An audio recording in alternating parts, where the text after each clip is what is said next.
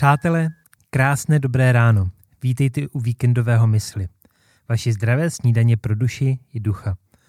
Dneska před sebou máme vůbec první z těchto víkendových bonusových epizod. A taky na čase si vysvětlit, v čem se tyto díly budou lišit od těch ostatních. Abychom to totiž o víkendu aspoň trochu odlehčili, tak ta víkendová zamyšlení budou vycházet vždy z nějakého vtipu. Měl bych ale na začátek varovat, že zdaleka ne všechny moje vtipy jsou opravdu vtipné.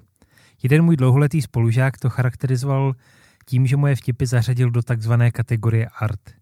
O té říkal, že to jsou vtipy, které mají myšlenku, člověk se dokonce u nich tak nějak vnitřně pousměje, ale rozhodně nejsou takové, že by se u nich člověk řezal smíchy. No co už. Tak každopádně teďka už můžeme bez dalšího přejít rovnou na první vtip. Ten je o jedné paní, která seděla v čekárně u svého nového zubaře a jak si tak krátila čas tím, že si tu čekárnu prohlížela, tak si všimla zarámovaného diplomu, který vysel na zdi. A na tom diplomu bylo uvedeno celé jméno jejího zubaře. To jméno jí připomnělo jednoho hezkého spolužáka ze střední. Ten si ji tehdy moc líbil a dokonce na ní měla i zálusk. A tak si říkala, jestli by to nemohl být třeba on – Tahle myšlenka jí ale hnedka přešla, jakmile vešla do ordinace. Protože tam jí uvítal starý, plešatý, prošedivělý chlap s vrázčitým obličejem. Nicméně, když už byla na odchodu, tak jí to přece jenom nedalo a zeptala se.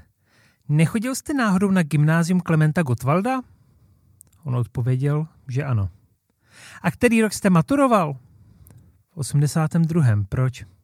Ona na to, je, tak to jste byl v mé třídě. On se zarazil, pozorně si ji prohlédl a pak se zeptal, a co jste učila? Asi to znáte. Ty chvíle, kdy se vydáme v lepším světle, než které odpovídá realitě. Ty situace, kdy druhé posuzíme mnohem přísnějším metrem, než který máme sami na sebe. Asi jako když ta paní viděla stárnutí svého spolužáka ale sama ve svých očích si připadala pořád mladá a hezká. A zrovna dneska ráno jsem četl 14. kapitolu listu Římanům, která se mi pěkně spojila tady s tímhletím vtipem a ve které nás Bible vybízí k tomu, abychom nesoudili druhé a nedívali se na ně zhora. Nevím, čím to je, ale dělá nám to jako lidem obrovské potěšení a radost, když o druhých lidech můžeme mluvit špatně a kritizovat je. Nejspíš to je proto, že si pak sami před sebou nepřipadáme tak hrozně. Pomáhá nám, když zdůrazněme, jak jsou druzí lidé hloupí a neschopní, jak jsou špatní manželé, jak se jim rozpadá manželství, jak jsou příšerní rodiče s nevychovanými dětmi, jak jsou líní, jak v práci nic nedělají, anebo když kritizujeme druhé, jak žijí hříšný život a přitom tvrdí, že jsou věřící. Možná díky tomu máme na chvilku dobrý pocit, jak vůči ním jsme dobří. Ale jak uvedl časopis Business Insider s odvoláním na různé psychologické výzkumy, tak lidé mají často tendenci přisuzovat nám vlastnosti, které my popisujeme u druhých. Takže pokud o druhých lidech mluvíme ošklivě, tak lidi vnímají negativně i nás.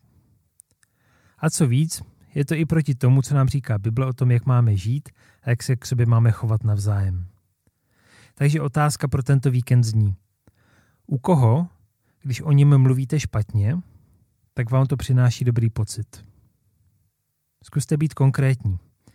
A až budete mít v hlavě to jméno, tak se modlete, ať vám Bůh dá na toho člověka zdravý náhled.